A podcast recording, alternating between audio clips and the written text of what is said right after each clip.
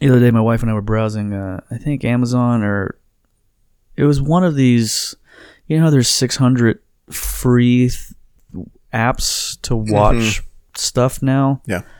and uh, all of them are absolutely awful.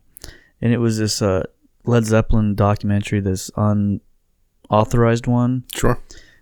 and it the music it played was they couldn't get the rights to Zeppelin, so they just played like generic Zepp- Zeppelin ripoff songs, which was Like And one would- key off or they would be yeah. talking about like, and then Dazed and Confused, and it would play not Dazed and Confused in the background, and it was like, this is the stupidest way to do this shit.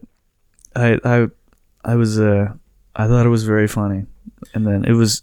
I couldn't watch it because I was like, "This is just gonna bother me the whole time." But Oh, I, sure. I just love the idea of just trying to imagine that with any other subject where you can't actually show or hear or even talk about it would be great.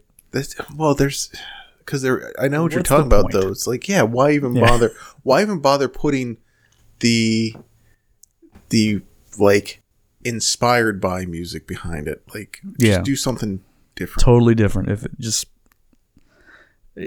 or don't talk about the songs, which I know doesn't make sense. Just talk about the members of the band or something. But like, oh my god, it was so. It was so fucking weird because especially since Zeppelin is all their music is just ripped off from old blues guys anyway. So now you have Yeah. like rip-offs of rip-offs playing by some generic band. Ooh, really cool. Go check it out. It's on um, Crackle or Vudu or one of those Yeah, dumb things. those Where it's like if you want to watch a real movie, it's like a dollar ninety nine Which reminds me, the uh, you saw HBO has a new thing coming out, HBO Max, Mm-mm. and it, they, what they it's gonna be the new streaming service, and they got Friends somehow. That's where Friends is gonna be for streaming. Oh, so that's okay. So it's not gonna be Netflix. It's not gonna be on NBC's thing. It's gonna be on this HBO. They secured the rights to it. So what we're looking at now is there's Every- going to be 500 streaming services. It's gonna be just I'm like not cable all watch anything. again. I don't give a Yeah. shit. I don't give a It's gonna shit. Cable all over again.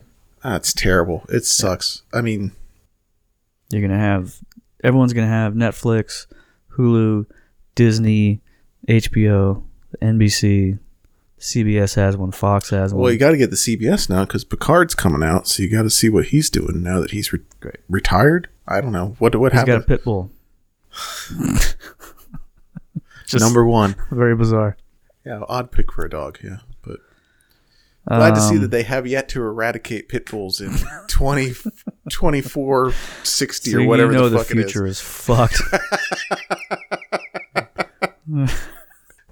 Uh, Final episode is just him being mauled. Like, yeah, he falls and breaks a hip, and the dog's like, "Well, you, I got it, Guess I'll eat You gotta you. now. eat." Mhm. Sorry, Hey, buddy. you gotta eat.